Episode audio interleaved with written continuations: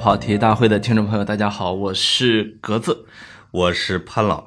那个我呃我其实应该加一个很像那个什么 Elmi 呃叫什么 Elmi Clark 是吧？那个就是演龙母的那个演员，啊应该加一个什么呃在在怼人中诞生的风暴之王 什么， 加一堆这种头衔啊。呃，其实最近特别好玩儿，就是呃不知道我最近是是闲的啊还是还是蛋疼。 刚才刚才潘总一见我就说，哎呀，我都在群里看着你，不敢说 话。 是是嗯，因为潘总怕他人设崩了。崩了，对我的人，很我理解我对我的人设非常愤怒。嗯刚才我给大家打招呼的时候说：“大家好，我是潘老。”格子没听出来吧？嗯我，听出来了，你现在就是一个，啊我觉得我听众们可能都习以为常，我喊自己潘老了。，对对对，就是我的就被大家塑造的人设真的是一个连油腻都谈不上 的，是吧？好像油就腻是油慈祥的，不是是这干个枯了。慈爱的看着大家和格子的，然后呢，你说什么我都能理解的那种人，而且能包那不是我，而且你能包得下全世界，哎呦，我其实特别喜欢你这样的人。哎呀，你要说真我这样就水好肿了吗？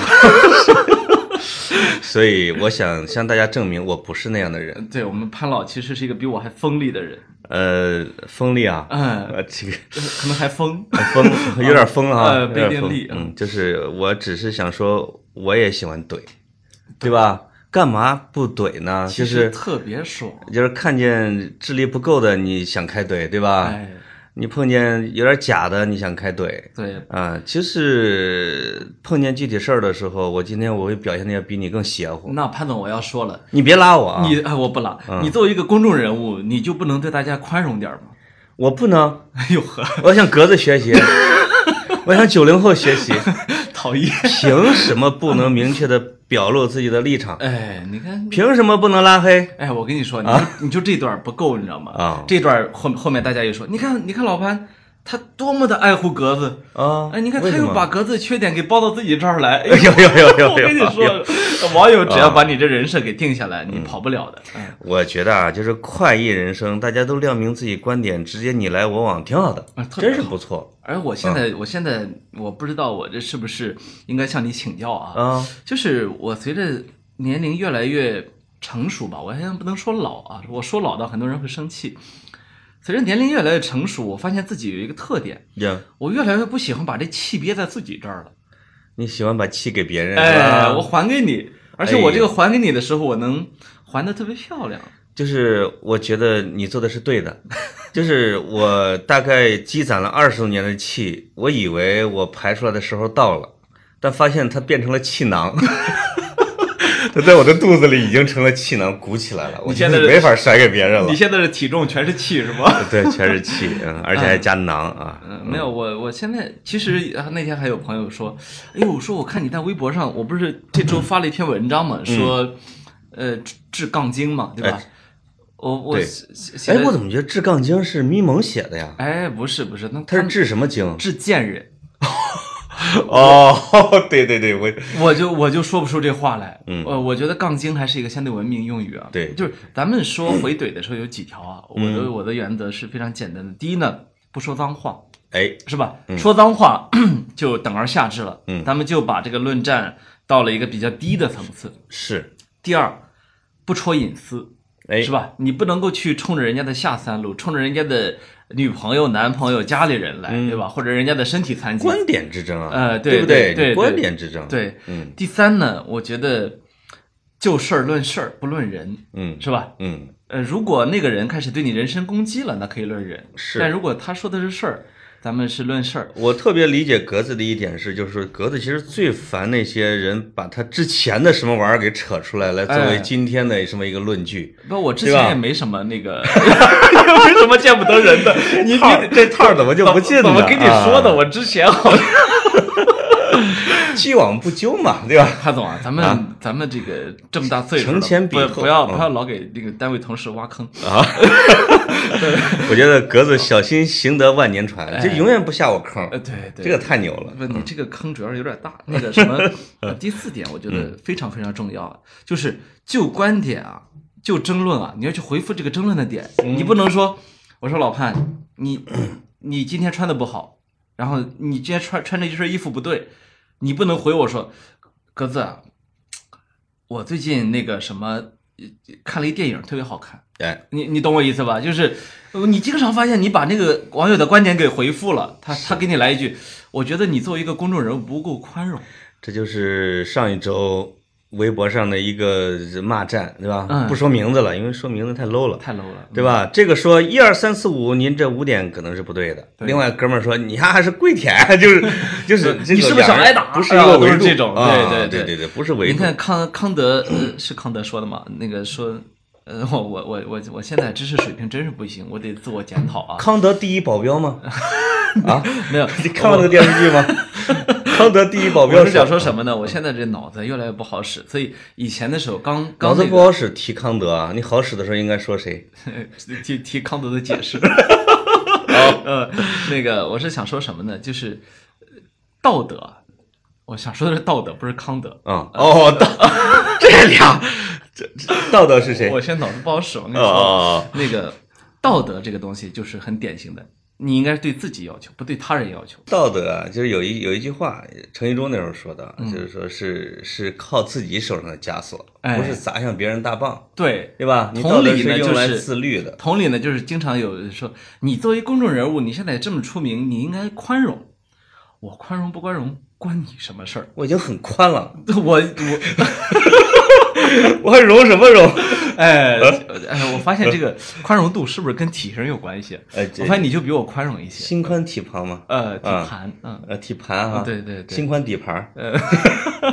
奔驰了那是。没有，其实呃，我你说的，你说的可能有道理，嗯嗯，这可能有道理。就是我记得科学家 还调研过，说瘦子确实是比胖子要更加刻薄一点，没错啊儿，呃，所以我现在真的就越来越刻薄啊。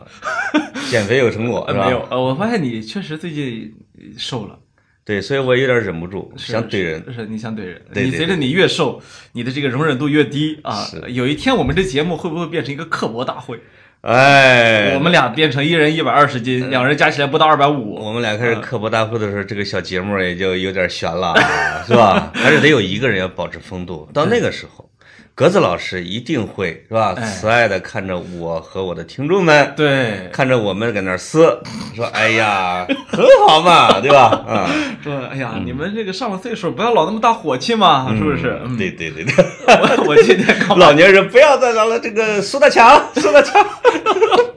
我今我天这两刚天一直看苏大强，哎呀，是吗乐死我，就是都挺好嘛。哎，都挺好，对嗯对，呃， 明儿再去见一下，见姚晨跟他说一下这个 这个对叫什么来着？就是其实。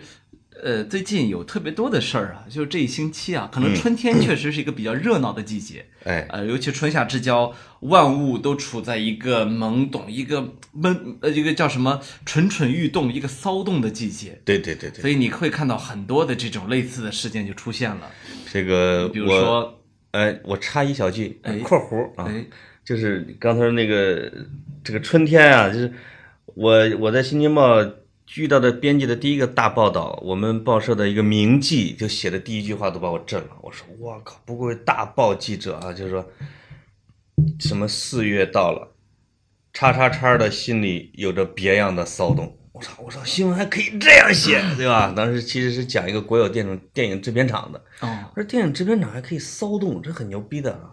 哎，你接着。你那你那多大岁数的时候？我才二十五六岁啊，二十五六岁哦啊那你还是接接触这些还是比较早的啊。那时嗯候还是不骚嘛。对是你你你接触这种写作比较高级一点的写作方法还是比较 早啊，你不像我十五六就知道了。是吧？ 我现在在看的，我现在在看的已经没什么波澜了啊哎。，那这种句子现在可能比较常见了，但那时候确实是呢，呃，开启了一代媒体风气啊。对对对，南方周末体，对对对吧？那时候像李海鹏啊，是这这些人，他们写那个叫什么“举重冠军财力之死”啊，对对对，还有他后来我印象比较深的是汶川地震的时候，汶川九歌，对吧？嗯，还有三峡大坝，我记得那是他们做过大专题，没错没错啊都是美文型的啊。对，那个年代的好多你都感觉是可以流传下来的啊。对，我把你刚才又带偏了啊！你刚才想说什么来着？呃，跑题大亨，我一点都不会偏。 我 那个，我想说这周关于怼的事情新闻比较多，然后我就想起来呢，以前我曾经有过一个专栏叫做《一周侃》，这个侃呢是调侃的侃。哦，这个专栏呢就怎么瞎写，嗯嗯就是一般到了周日下午就这个点儿啊，咱们俩这五点见面儿， 嗯，对，周日下午五点，群里就有人说，鸽子，今儿还一篇文章都没有，你来一篇吧。那我说写什么呢？他说你随便写，我们大家都度假了，哦，所以一般我就周日下午我呃那个写差不多一两个小时，写完我就扔过去。那对写什么呢？瞎写，对，瞎聊。哎，我发现后来读者特别喜欢这个，有点像什么新闻随聊录啊，嗯就是这这种劲儿。你起码你肯定是跟一定的时事啊、新闻或者事件有关系。没错儿。比如说那但是时又不是候，坐那儿呃特别板的那种评论，对吧，对对，那时候我经常写着写着， 写这后来他们说说你是这个。形散而神不散的典型，我说你们完全误解了，我是形散而神散， 我说就是散的挺好玩的。对比对。如说那时候四月，我会写一篇叫《四月煞是最无情哎呀妈，是这不这这》。我跟你说，我写着写着，我的那些文艺细菌啊，就挡不住的蔓延。就是你这句话就让我想起来我的一个哥们儿刚写的一篇自媒体文儿，嗯，天下苦，视觉中国久矣， 啊是是这个标题吗？呃，对对， 当时我看的时候，我去，我说你还会文言文啊！现在人家阅读量又过过百万了，是是，我那时候写呃，就是先岔开话题啊，我那时候写这个《四月煞是最无情》的时候，啊嗯，其实是有一件事情启发了我，就知道我们 传播学界其实有一个泰斗叫麦克卢汉，加拿大的叫马歇尔麦克卢汉，哦，他呢有很多的理论，比如说媒介及讯息啊，嗯，呃什么脑海图景， 我就记得这个词啊，地地我球说村啊，对然后对什么等等的一堆，他他他是一个预言帝啊，是一个嗯哲学家、哲学家这么一个人物。对，在他临终之前，他中风了，中风之后呢，他就，你知道人中风之后，很多时候就失忆了嘛，哎，他就开始变得喃喃自语，等于他临终之前呢，他就始终不断的，他他的脑海中只剩下了一句话，啊，那句话就是“四月煞是最无情”，实际上是一句诗。还是说的中文吗？呃，是英文，我 就翻翻译过来，翻译过来。好嘛那啊 OK，不那是人间四月天吗？那那是林徽因的，他真不知道。啊那我就想说什么呢？这大学者啊等到他只剩一句话的时候，脑容量只有一句话的时候，哎，他留下的那句居然是诗对，啊！所以呃那个对我触动非常深。嗯这以这个标准来要求自己呢，我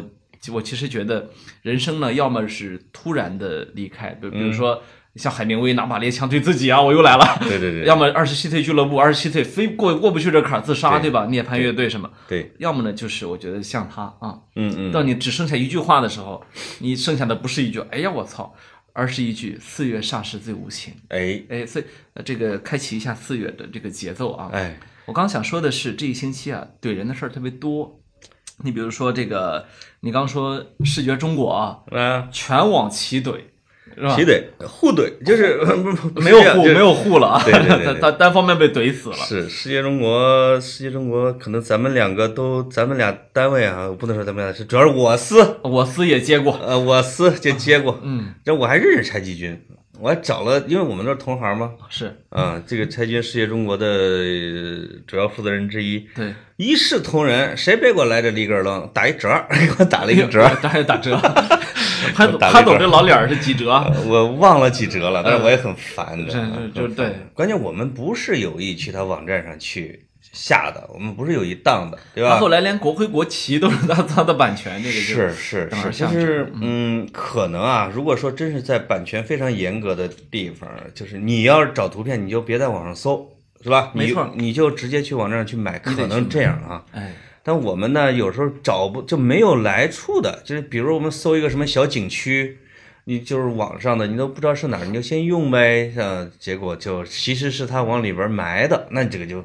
很烦，我是吧们我们也被他围过权，是吧然后我们发现他让我们给他交保护费，不是版权费的那嗯那那几几张照片是清末或者民初的，我们也不知道那几张照片的版权是怎么到他那儿去的。啊、不过这个点儿我应该给我其实要为视觉中国说句话哎，开始了，开始了啊，哎说句话，对我觉得我觉得不能让格子一个人专美啊，就是其实怼你要有道理的怼，对是吧？？对，就是视就是视觉中国，我觉得有一些图它就是应该要版权的，那当然，那当然比如说啊，比如那几个大公司说把我们 logo 都收钱了，对吧？那 logo 是那 logo 实际上是摄影师拍的，摄影师把自己拍的照片传上去之后，传到那个视觉中国上面。是摄影师拍的这张照片的版权，而不是那个 logo 的权利。对，国旗、国徽肯定是他那个已经完彻底的错了，对吧？但是如果是摄影师，他远远的拍了你的写字楼，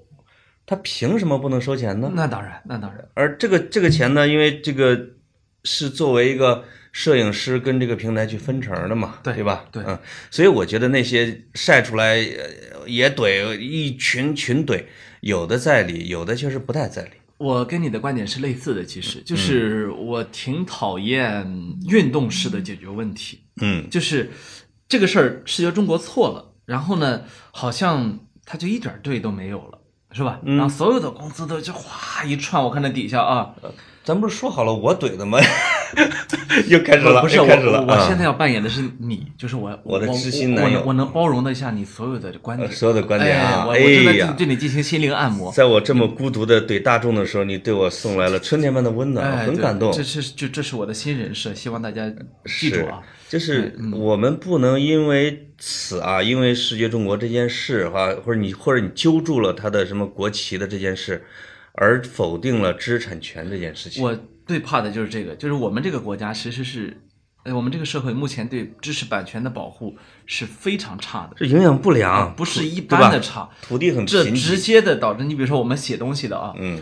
现在认真写东西的人很少，为什么呢？除了少数头部作家，嗯啊，比如说发行量可比以，如我这样的，对吧？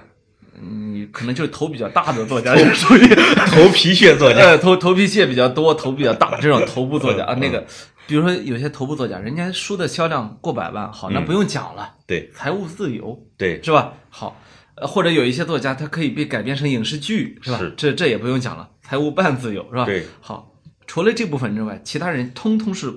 苦力，嗯苦力有多苦呢？举个例子，呃，报纸上写一篇文章的稿费，我印象中过去二十年就没这么提过。那也就意味着说，呃，我我有时候会硬着头皮接那种报纸报纸的约稿的时候，嗯嗯， 一篇文章下来给我四百块钱，我我会通常给朋友们说，我可以出于友谊给你写篇稿子，这要稿费没事儿，你们大家拿去花 吧。哇你，知道那感觉吗？原来你这样啊？就是，谁不给我稿费啊？我跟你说啊，嗯，就是那些转载了我的文章不给稿费的，我都直接去索去函，我要打官司的。嗯是是，你就是视觉财富，嗯我是视觉财富，啊我是报纸上的视觉中国，对对，没有，我是想说，我说好出于好朋友的友谊啊，我可能会跟人家写两篇文章，是，但我嗯完全绝理解，，但我绝对不会因为这可以增加我的收入而写作，是因为什么他？你这个光靠写作是不能体面的生活的。可是你知道以前的时候，我们知道有一个写中国的很出名的作家叫 Peter Hessler，、何伟嘛，是吧？写过著名的《中国三部曲》对呃，叫什么《江城》《寻路中国》和《甲骨文》。对，后来又出了一本《Strange Stones》，就是那叫什么奇石啊。那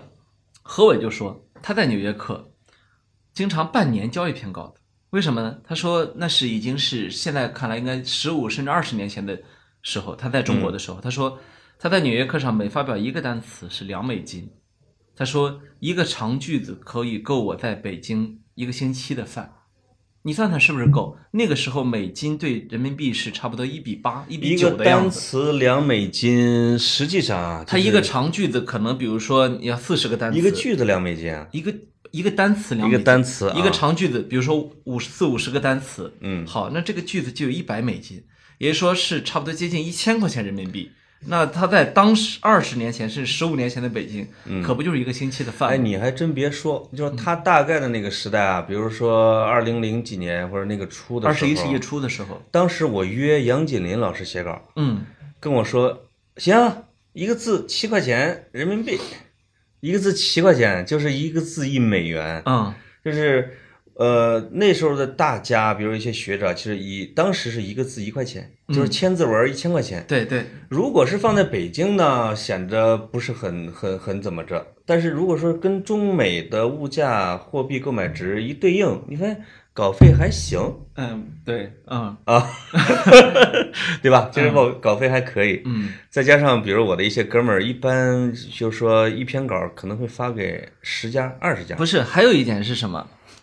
其实二十一世纪初的时候，这些市场化媒体的记者的收入是高于现在的。哎，对是吧？是，这是呃，当时养了一批副记者，这是是这是另另外一件事儿了。对，我就想说的是呢，这么多年来就没涨过。嗯，好，于是现在在二十一世纪即即将进入第三个十年的时候，嗯哦我们发现我们的收入是二十一世纪初的收入，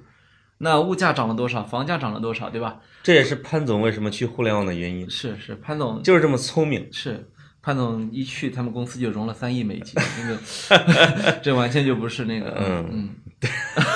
不能再说，不能再说我们公司了，啊不说着说着不不我这个嗯，就怕就漏了，我怕把他说哭啊。因为我们公司还是有一些跑题的听众的。是是啊，嗯，这对嗯个，哎，说回到视觉中国啊，我觉得咱们俩的那个观点，其实确实应该跟我们跑题的听众分享。没错，我们的听众，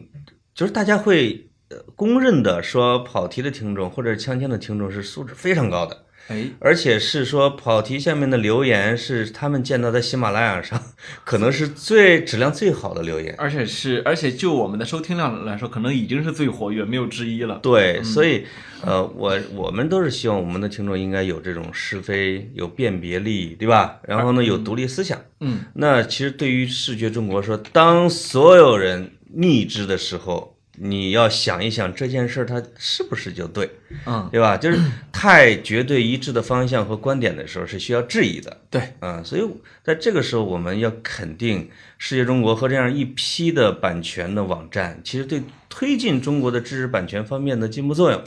同时他们的价值观是有问题的，对吧？嗯，对我只能说他们的大方向是对的，嗯是呃，就是初心可能是对的，但是做这个事儿的过程中犯了太多的错啊。对，就是我是非常不希望这个，当然世界中国我本人没什么好感了，我是非常不希望这一类的，比如这种网站或者机构因此而倒掉，或者说人人喊打，没错，这样就是中国的知识产权倒退，吧？对，嗯好像问问你要个版权费，我还我还怎么着了似的，是吧？啊，对，就是你一定要遵从法律，遵从知识版权。你在中国，你当你开始肆无忌惮、不顾及这个时候，你一出去就不行。实际上呢，我认为我们现在的版权费用，或者说问你过来要版权费的人，不是太多，而是太少，嗯是吧？是你，你说我们我们版权差到什么份儿上了呢？就是我们的，因为我们对知识产权的不尊重，而导致我们正在造出新的巨头来。我就不说是哪家，大家都能理解我在说什么啊。是的，就是他们的成长，居然是因为我们的没有版，我们没有版权意识而成长起来。呃，也可能，比如说需要老花钱去买别人版权的，觉得这件事儿很不公平。对，但是不要忘了啊，我跟格子是卖文章的人。哎，如果说中国有非常严格的版权执行，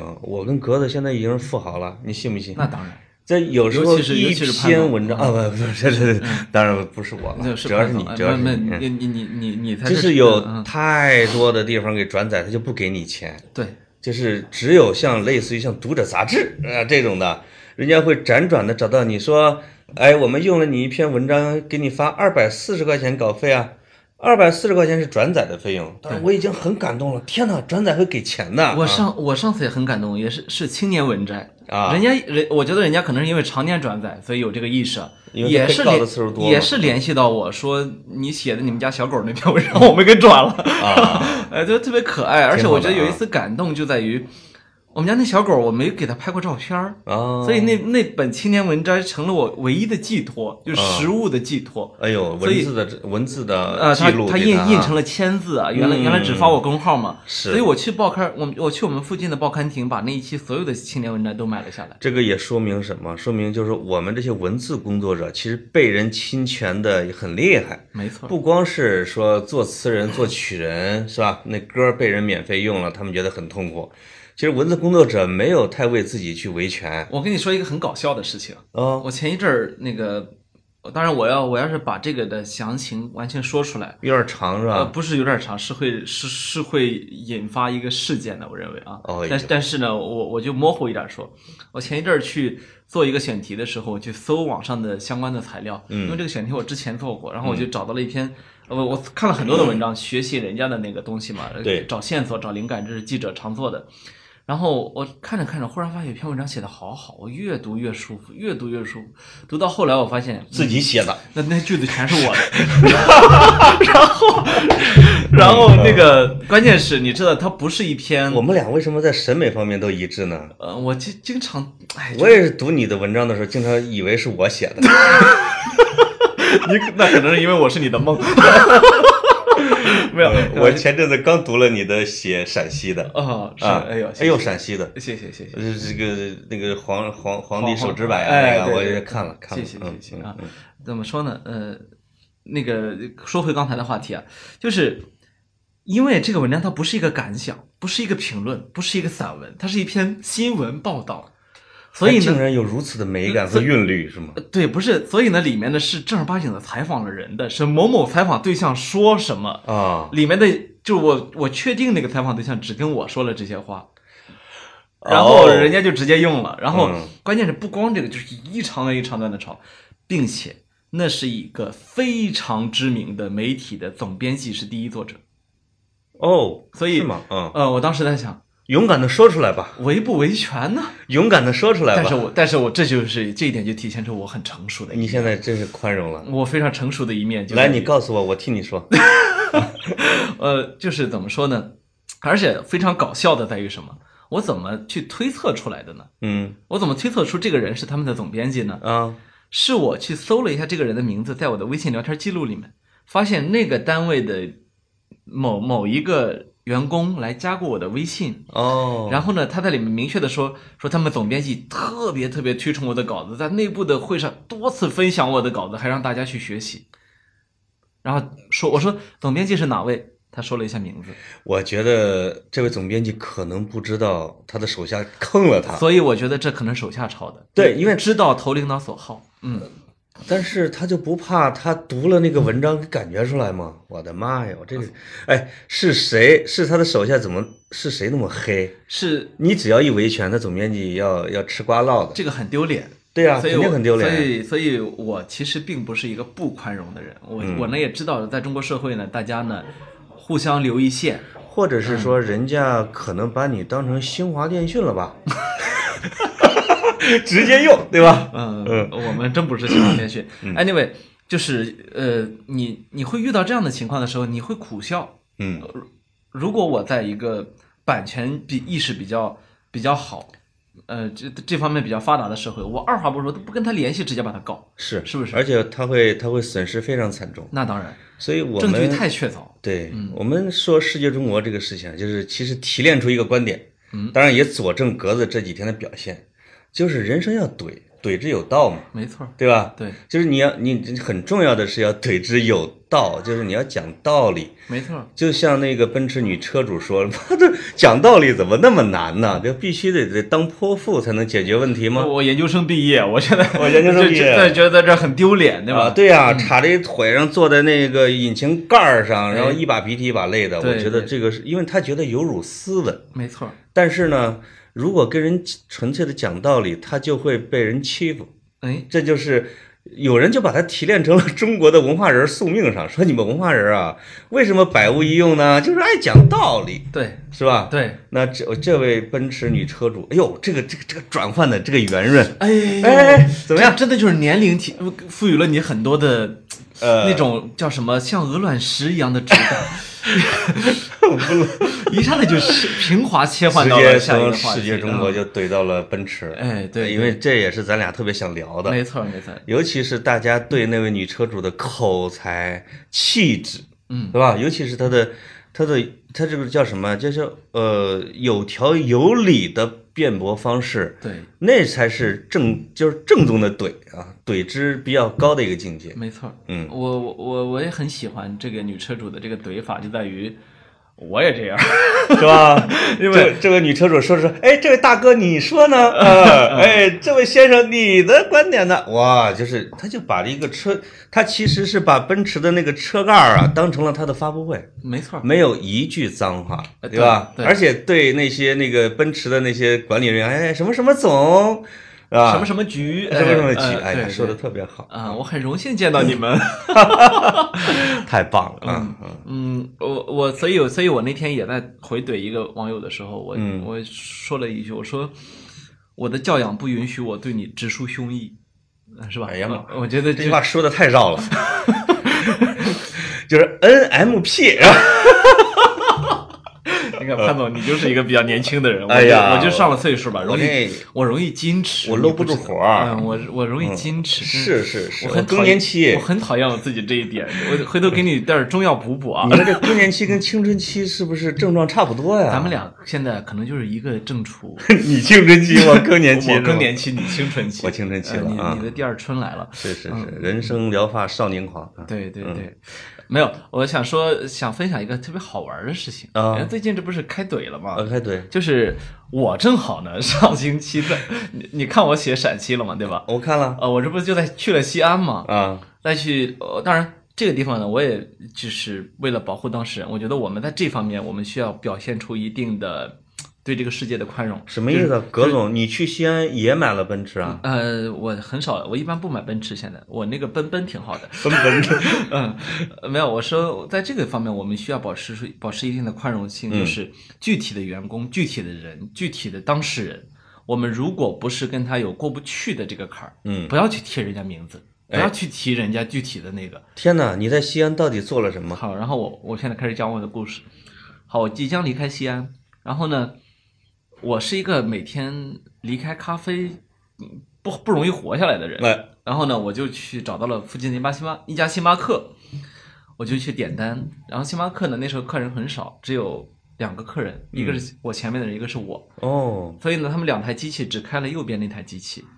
呃，只开了左边那台机器。嗯然后我就，你知道星巴克是一字形排排队的，我是星巴克，呃，过去五年我都是金星用户，所以嗯我对这方面我、我我认为我是一个合格的用户，我从来没有在星巴克跟人产生过任何的纠纷啊冲对突啊。我除了每年给他很多钱之外，我什么都没做过。嗯，那呃，我就自然而然的排到了他的左边，因为他左边的机器嘛。好，嗯然后这时候忽然呼呼呼啦啦进来三四个人都要点单，于是他们又开了右边那台机器，对，然后左边这个姑娘呢就招呼着大家去右边排队，但是我前面的人已经买完了，嗯嗯嗯，所以呢，我直接走一步走到他面前，然后他说：“先生，请你排队。”我说：“我是后面那个，他们是刚来，他们在右边那台机器。”他说：“先生，请你排队。”我就很强硬，我说。哦我说姑娘，你刚没看见吗？我就在他后面儿。那姑娘张口来了一句什么呢？那我眼瞎了呗。哎，然后这不是 你这个怎么让我想起 来上一轮西甲呀、迭戈科斯塔就是马竞的被罚， 裁判在报告里边说骂就是问候裁判的母亲。呃叫 I'm shitting on your mother，对对对对，但是呢，就是后来这个当地报纸替科斯塔辟谣，说我要给自己的妈。说他对裁判说这这都骂自己妈，但是也也罚了八轮儿嗯，啊。八场啊一这个呃一个是四四四场是骂骂人，四场是推裁判。啊所以呢，就是这个星巴克的小员工的说他自己眼瞎了的潜台词，就跟迭戈科斯塔是一样，哎，他是在说 你啊，对吧？对对那肯定在说你、他啊。说在那，嗯，很显然我就不舒服了嘛。对，我说呃，确实很不礼貌，这不是他的一个职业用语。对，然后我说我说你什么态度啊？他说你点单吧。我说你这种情况我怎么点单？麻烦给我换个人点。他说、那姑娘跟我来劲了，你知道吗？说、嗯就我一个人。显然那星巴克柜台那站着七八个人，少说啊快十个人了。啊，我说把你们经理给我叫来。然后他说今儿我值班。这么一句，嗯，我说：“那你为什么对我要这个态度呢？”我我我口气就很就就很硬了。他说：“我眼瞎了呗，就又一句，你知道吗？”然后我说：“我说姑娘，你两个眼睛明明还在脸上啊，如果瞎了的话，我倒是能宽容你啊。”我说：“我现在不愿意宽容你，你什么态度？”他说：“我就这态度。”一转身走了。嗯他那天，我要我像个老年人一样，不不不，他是不对的，哎，你看你他是不对的啊你要包容他吧，就是其实是没有任何的理由去为他去去去去，他没有任何可以辩解对的是地吧？方，找借口然对后吧？？然后就进入了我们比较精彩的沟通环节。嗯，他一进去，他在后台哭了。受了又受了一个来自北京的一个那客可人那的窝囊那气，可能是我长得比较吓人，我猜啊，嗯有可能是这个原因。那我现在向你学习，反思。哎小姑娘都哭了。哎，反思，我天哪我我我不应该把女性给欺负哭是吧？反呃，思你这，样不，你这个嗯观点政治不正确，呃，对我我我就是为了你这对女性的歧视，嗯凭什么女性就不能欺负？ 哇怼的好漂亮，嗯那个，然后他的店长就出来了。嗯然后我就把过程原委描述了一遍，店长呢就开始来了一套公关辞令，哎，说我们公关部说制定的说哎先生不好意思，我们的伙伴给您造成了麻烦。说呃，我代表我们的伙伴向您道歉，我们伙伴的错误就是我的错误，啊我诚挚的向您道歉。您看我现在为您手冲一杯咖啡怎么样？嗯先生说不行，他说为什么不行？先生说，这个你和我之间往日无冤，近日无仇，嗯你道歉我不能接受，你道歉我不能忍受。嗯说麻烦把他叫出来向我道歉。他说好的，进去之后待了五分钟，出来跟我说，先生不好意思，我们的伙伴今天身体很不好，所以情绪上失控了。嗯说那个我代他向您道歉，您看您接受我的道歉怎么样？先生说，啊、先生就是我了。嗯先生说，假如这个员工今天身体很不好，星巴克还在用它，那我将会去向西安市的消费者保护协协会以及西安市的劳动仲裁部门去举报星巴克用人违规。嗯我说你担不担得起？经理说，嗯，先生，我明白您意思了。那您看我们有没有其他事情能够做，为您做的？嗯，我给您唱个歌吧。啊， 然后我说，除了让他出来道歉，什么话都不要跟我讲。他说好的，他就进去又待了十五分钟到二十分钟，嗯，你知道很尴尬的。对啊，你因为你也很闲啊。对， 这就是我这时候我是站在柜台前面，啊第一呢，呃，我不能大喊大叫，对吧？那不那因不为是嗯你要讲道理。那那不是一个讲道理的人该做的。第二呢，我占了他柜台的一半儿，哦，然后他们就不断的有人就想让我离开这个柜台，嗯说：“您到那边坐着呗。”不行，再换一个员工出来说：“您来不是想喝咖啡吗？嗯那先满足您这个愿望，给您喝杯咖啡呗。嗯，”我说：“嗯，你现在搞错了，我现在的重点不是咖啡，哎，嗯，是吧？”然后又出来一个：“先生，您要不稍微让一让这边？”我说：“此时此刻，我让你们这个店继续营业，已经是我最大的宽容。我没有挡住两台机器，嗯我挡住了刚才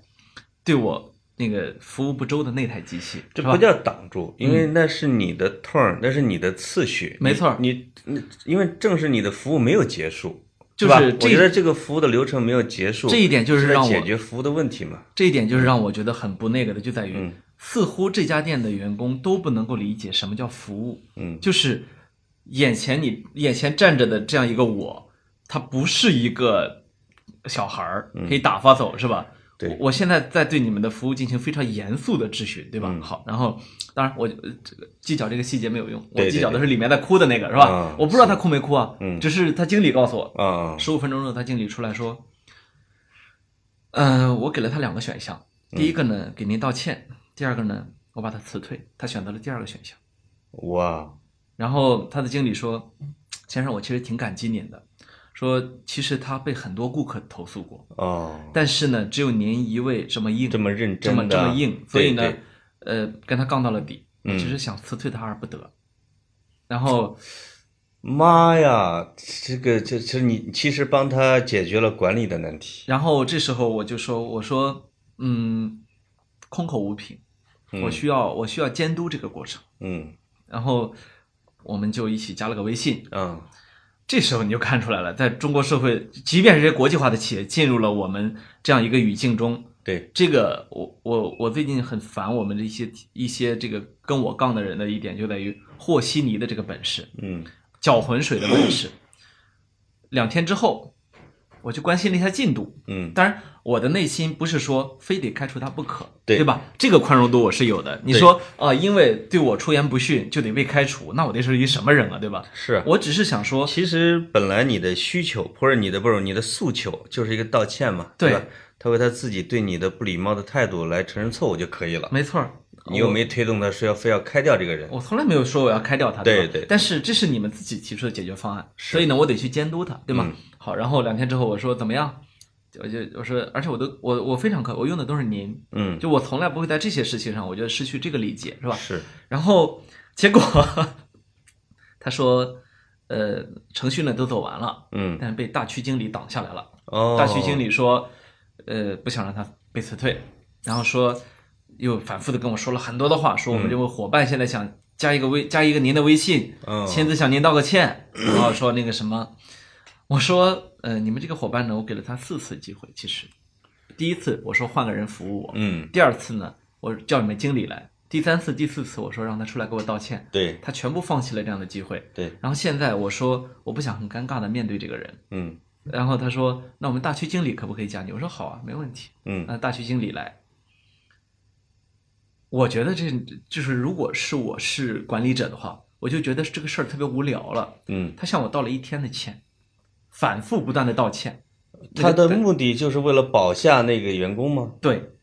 然后为了保下那个员工，这一点呢，我倒觉得作为一个领导者呢，他是有担当的。嗯同时呢，我觉得呢，他们的这种叫什么展现出来的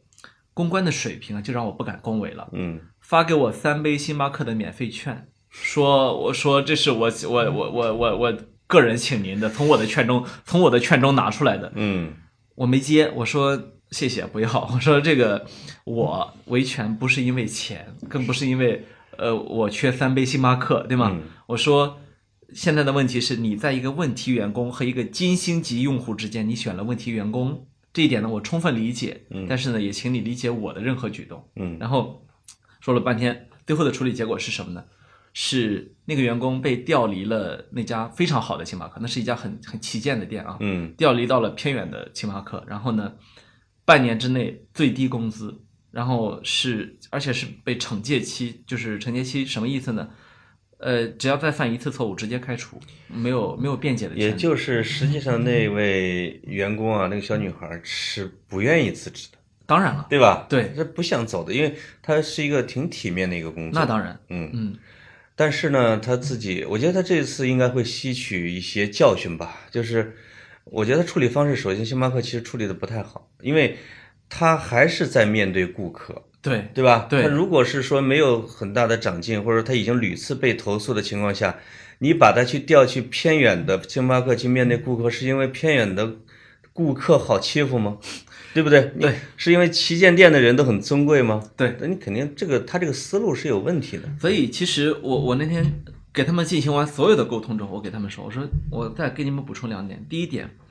咱们沟通的全过程我都有录音，嗯这是我的职业习惯。嗯。第二点就涉及我的职业，我是记者。嗯，我说我从我从头到尾我没有动用一丁点我手中的媒体的资源，对或者说哪怕我哪怕是我个人的微博，其实如果发出来，是对的影响都会不小，对吧？嗯我从我通通没有用这些。我说我是作为一个消费者跟你们跟你们非常直接的去沟通的，假如你们不珍惜的话，那就另外一件事儿了。你甚嗯至没有利用你是一个硕士毕 业生这样的一个身份来跟他讲理，对吧？对呃作为一个普通的消费者，就已经把这件事情解决了。所以我我我想说什么呢？其实我们在生活中啊，我觉得我自己在生活中是一个很能忍的人，嗯多能忍呢？你比如我举一个极端的例子，比如说我如果在一家饭馆吃饭，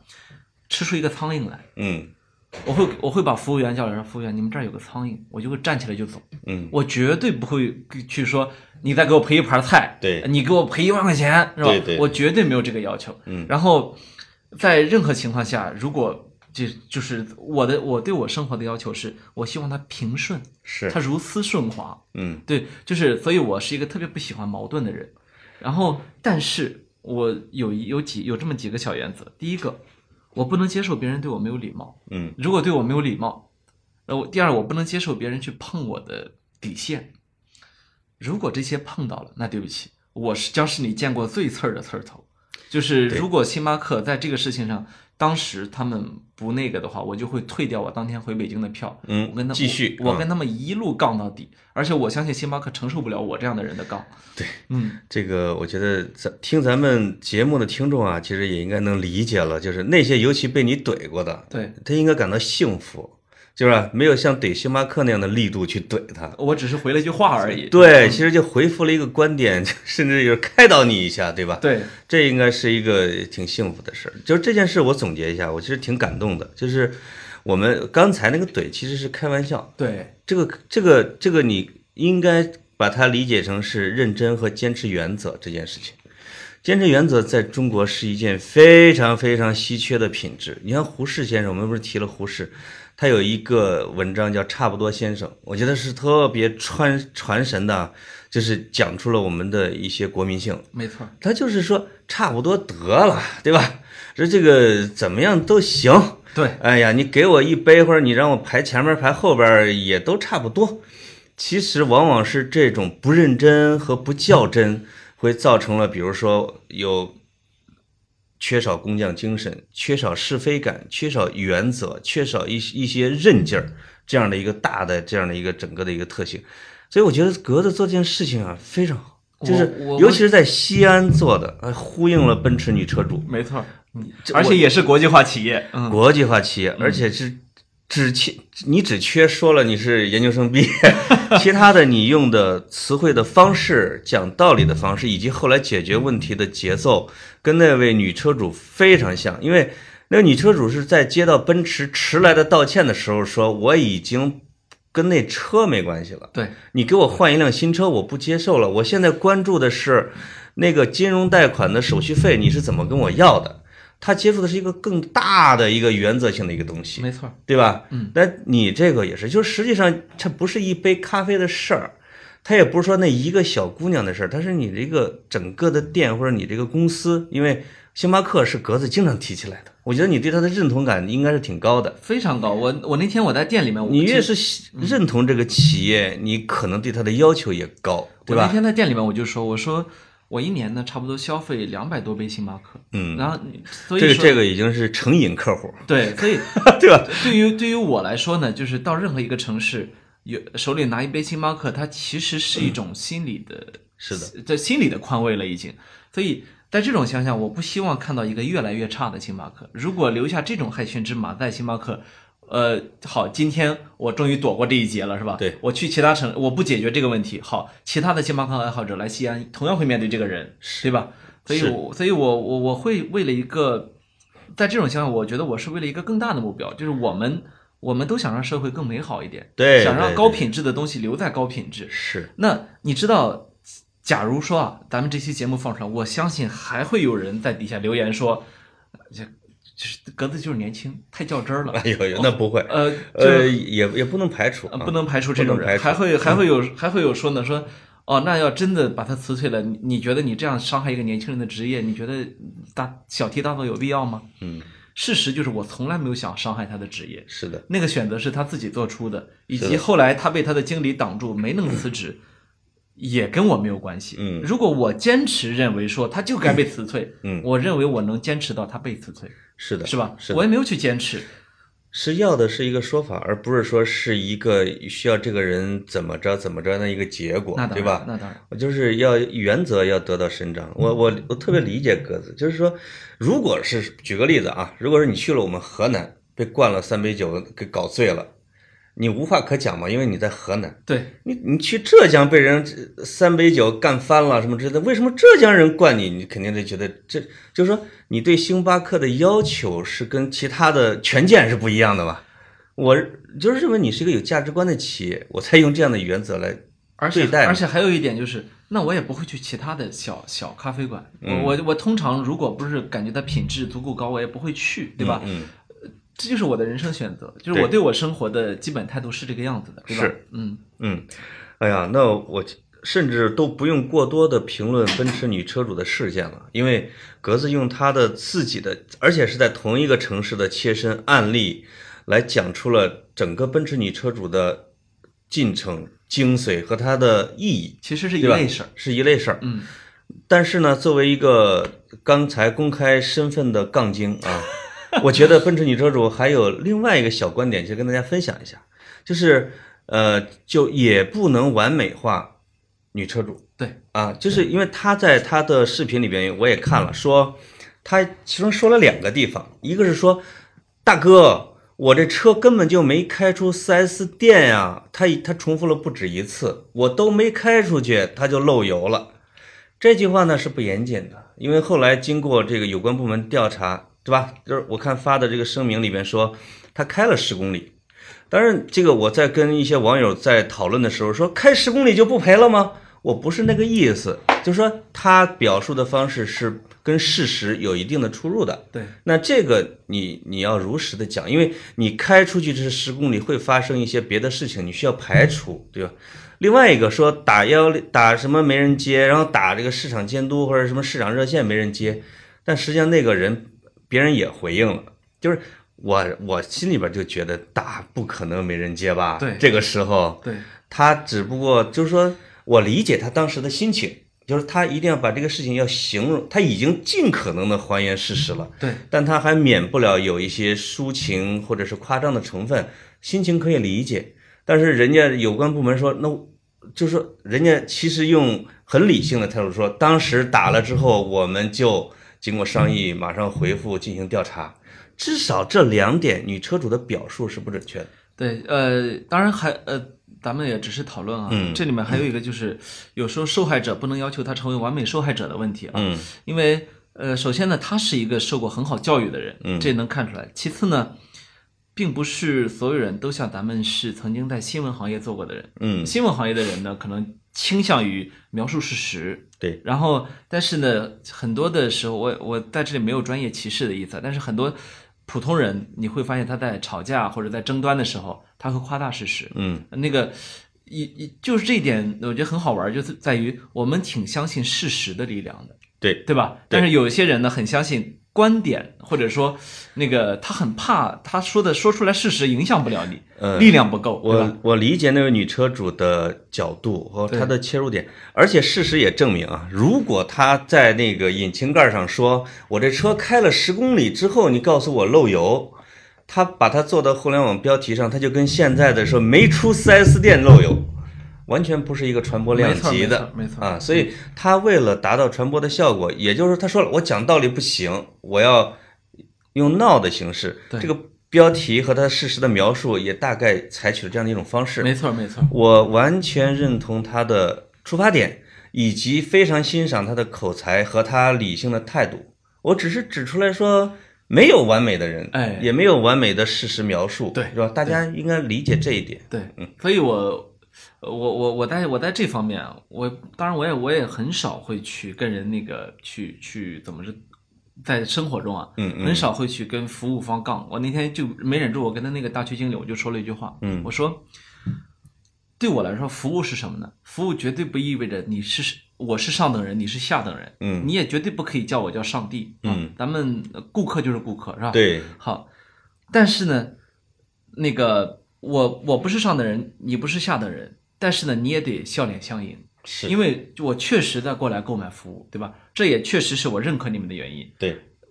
哪天你们进入我的领域，我也会好好服务的，是的。是吧？你这个观点我完全认同。我认同是什么呢？就是千万不要把消费者当上帝，对，这样是不对的。就是包括咱们，你看现在出了好多在高铁上啊，在飞机上那种闹的乘客。我觉得一方面是自身素质的原因，在另一方面呢是过去的有二十年里有相当多的年份说要把消费者当上帝，要把消费者当上帝，就是针对就是比如说国营服务企业对顾客的态度不好，完全来了一个大型的矫枉过正，没要错当上帝。其实这样的话，把服务的机构给弱势群体化了。对，它会造成了那些客人肆无忌惮。就是我在你比如在英国旅行的时候，他那个火车上专门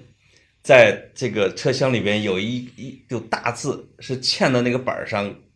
给给写说，我们的乘务人员，类似于我们的司机和乘务人员，跟您是权利相等的，呃，就是，然后说，这如果你侵犯了他们的权利，你将会被怎么着？这个是特意的提醒他们，对我跟你人格平等，对对，我觉得对这是对的。是你比如说，我现在我其实吃饭的时候，我很少去在饭店里面说服务员儿，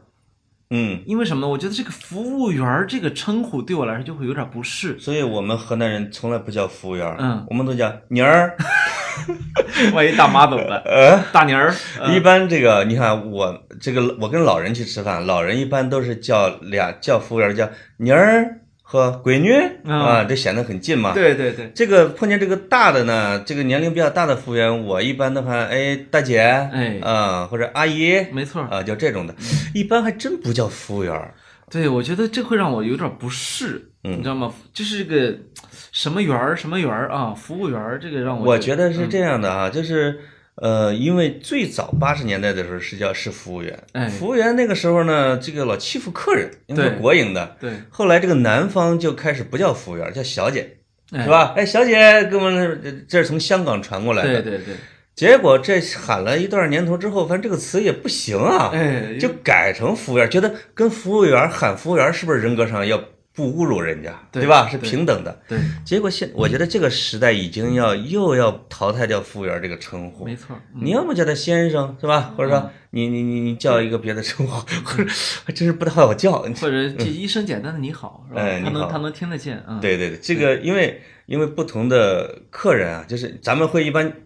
我一般会喊，这是一个比较没有礼貌的方式。哎，服务员儿。另外一种呢，会就是说，哎，我看着你举一个手，你看到我手势过来了，对对对，哇，那个对自己要求更高的那一部分人，连手他觉得是不礼貌的，他就会一直在桌子那儿就是微笑着看着服务员。服务员如果没顾上他的时候，就一直搁那儿等。那也没必要。然后这个这个主要是英国的客人啊，就是虽然他心里边也骂了很多这个之类的，嗯哎哎但是他觉得举手都不礼貌，就是就一直看着。然后呢，服务员往这边眼神儿一看，哎，俩人会意一下，赶紧过来了，说 I'm sorry 什么 late 什么之类的，嗯嗯这是一这个一套英式的繁文缛节。嗯，对对。啊，但是但是我们这个就我觉得举着大手喊服务员的时代应该慢慢的过去。对，然后我经常会能够看得到对，对你进了一个需要被服务的地方，那个颐指气使，那个趾高气昂，哦是吧？我们经常都会觉得。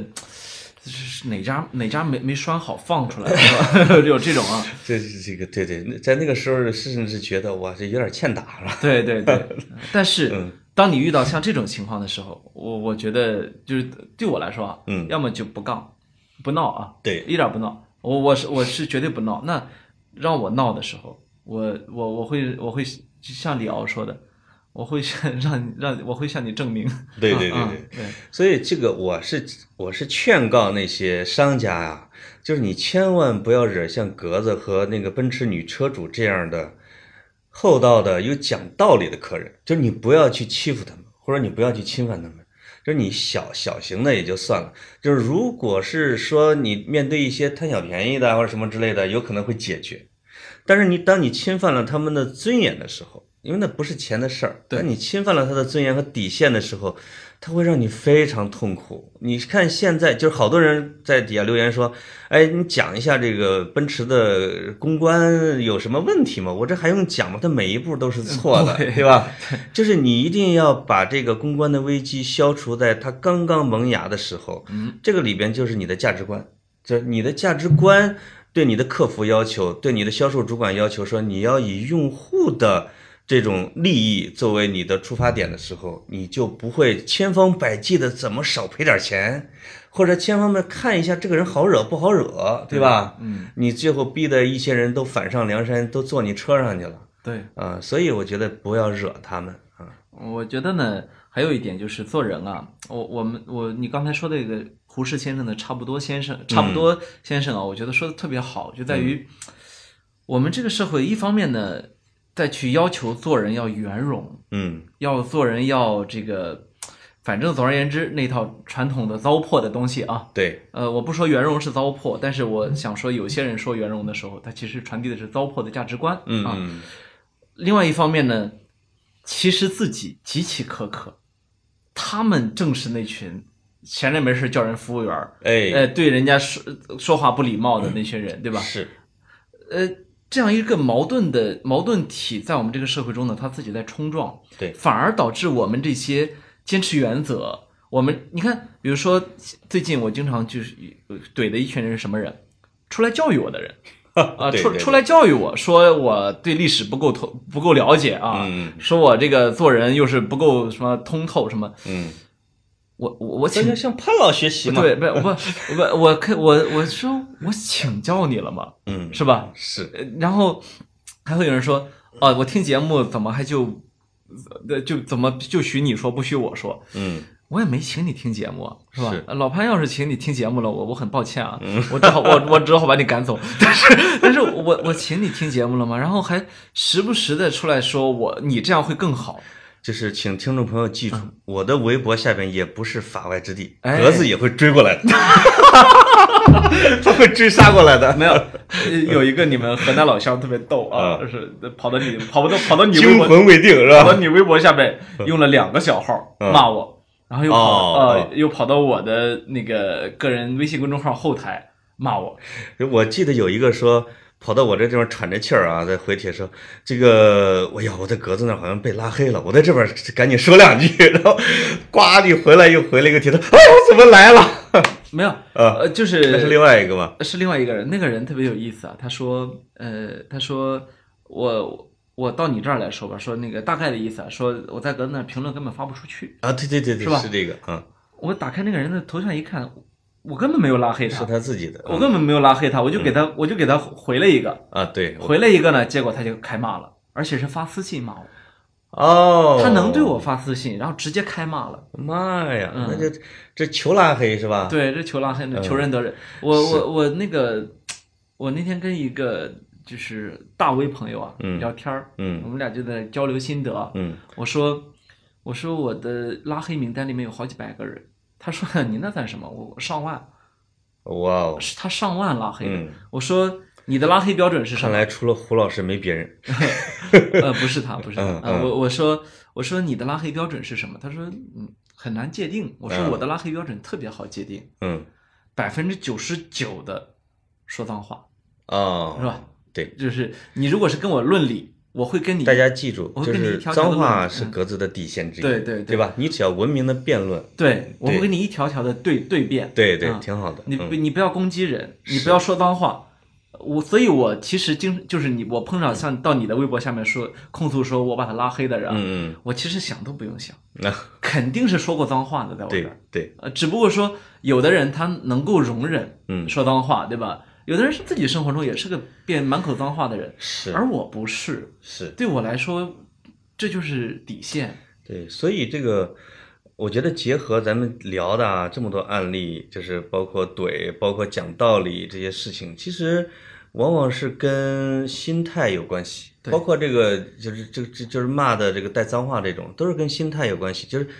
你要么就把自己当上帝，要么把别人当上帝。就是我们就是很多人经常会两两种心态之间切换，但是就没有当成两个人是平等的人。对吧？就是这也是说，我们经常有一种特质，说在自卑和自大之间来回切换，往往就看不到一种平和。就是这一秒当奴才，下一秒当皇帝，他对只能接受这两种身份。你穷的时候就特别有一种呃弱势感或者奴才感，但是你富的时候老想揍这个揍那个，对，那这样其实都是都是一个是你的观念里边就没有平等这两个字，嗯，人格上的平等，地位上的平等，对吧？就是我记得以前纪伯伦吧写给他儿子的一封信，嗯说就是大概的意思，各种翻译版本啊。的，当你与农农人相处而不颐指气使，当你与王侯将相散步而而而不那个就是刻意逢迎，对，那么我的儿子，你将成长为一个真正的男子汉。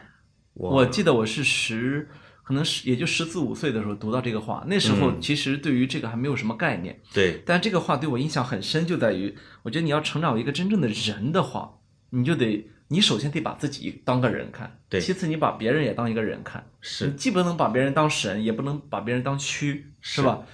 所以这个这句话，我觉得把它给转换成，比如说奔驰车事件的这个里边，就是为什么那位女车主哭诉着是说，我讲道理的时候，你们就根本不理我，就对逼着我当泼妇。这里边背后就是来分析奔驰是吧？那个专卖店他的心态就是，你讲道理的时候我欺负你，你闹的时候我就怕你。这里边就是说，还是说你你软我就硬，你硬我就软。我们对没有他没有一个平等的人格的概念，说让我们平等的按照规则来处理事情，不是这个。没错，而且还有一点，就是我觉得现在是好多很大的品牌的一个通病，因为他们的公关啊，他们的客服我们也接触多了，嗯，一个通病就是他们认为对顾客服务就是对顾客讲有礼貌的讲公关词令。就是这里面他已经开，我我发现发现了一个趋势，就是他们已经开始不注重价值观本身了。嗯，就这个事儿，你本身对不起顾客，给顾客造成了麻烦这件事情，你已经不考虑，你考虑的嗯是，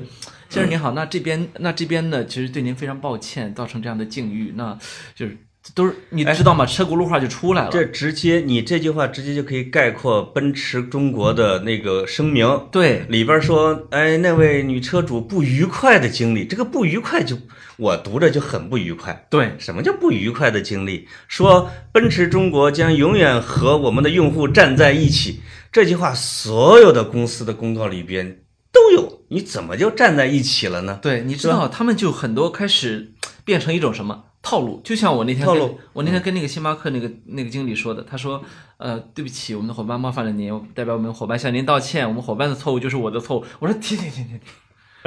对，停我跟你往日无冤，近日无仇，是啊是吧？是。然后我当然我能他理哪解，怕跟你说哈，嗯说这个小孩子啊，就是确实这一段情绪有点问题，他家里边出了点事儿，他这可能有点什么什么问题，他我我我狠狠的教育他，他也比这一套说辞要显得要更加真诚一点。你知对吧啊嗯道让我更绝望的是什么？就是到后来。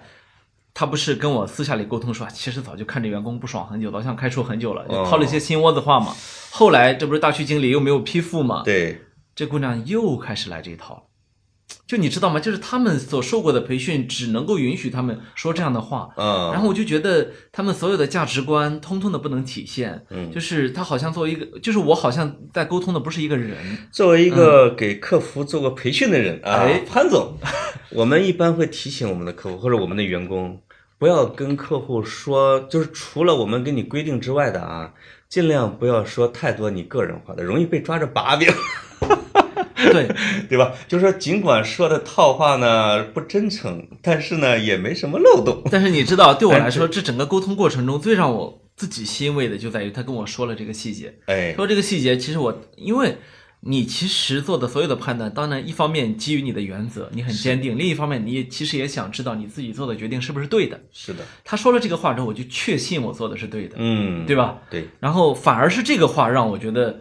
我稍微宽心了一点。嗯嗯，在这件事上，我完全站在你这一边。哎呦我没有觉得怼得好，而且而且星巴克要感谢你。我觉得他们如果是说自己有专门的公关部，而且是懂业务的，他们应该感谢你。实际上，他们应该听跑题。 这个跑题啊， 呃，可以可以。对对。哎呦，咱们聊啊，这个本来说要新闻串烧一下，对结果把九九六马云老师都给忘了。那对我觉得我们最后就是说，你我就问格子啊，作为这个你赞同马云说的九九六吗？不赞同，啊，好吧，我我比九九六还 拼，但这是我的自主选择，我我我不同意资本家这样去剥削普通人。这还是咱们说的那句话，比如还像你可以套到道德的那句话上，九九六是对自己的约束，对，不是去靠别人的大棒。就是轮不到你去，第一，轮不到你去违法劳动法；对，第二，轮不到你去决定别人的人生怎么过。向奋斗者马云致敬，但坚决反对他的九九六的观点，嗯对吧？对，嗯，嗯，好，好，谢就到这儿谢，拜拜。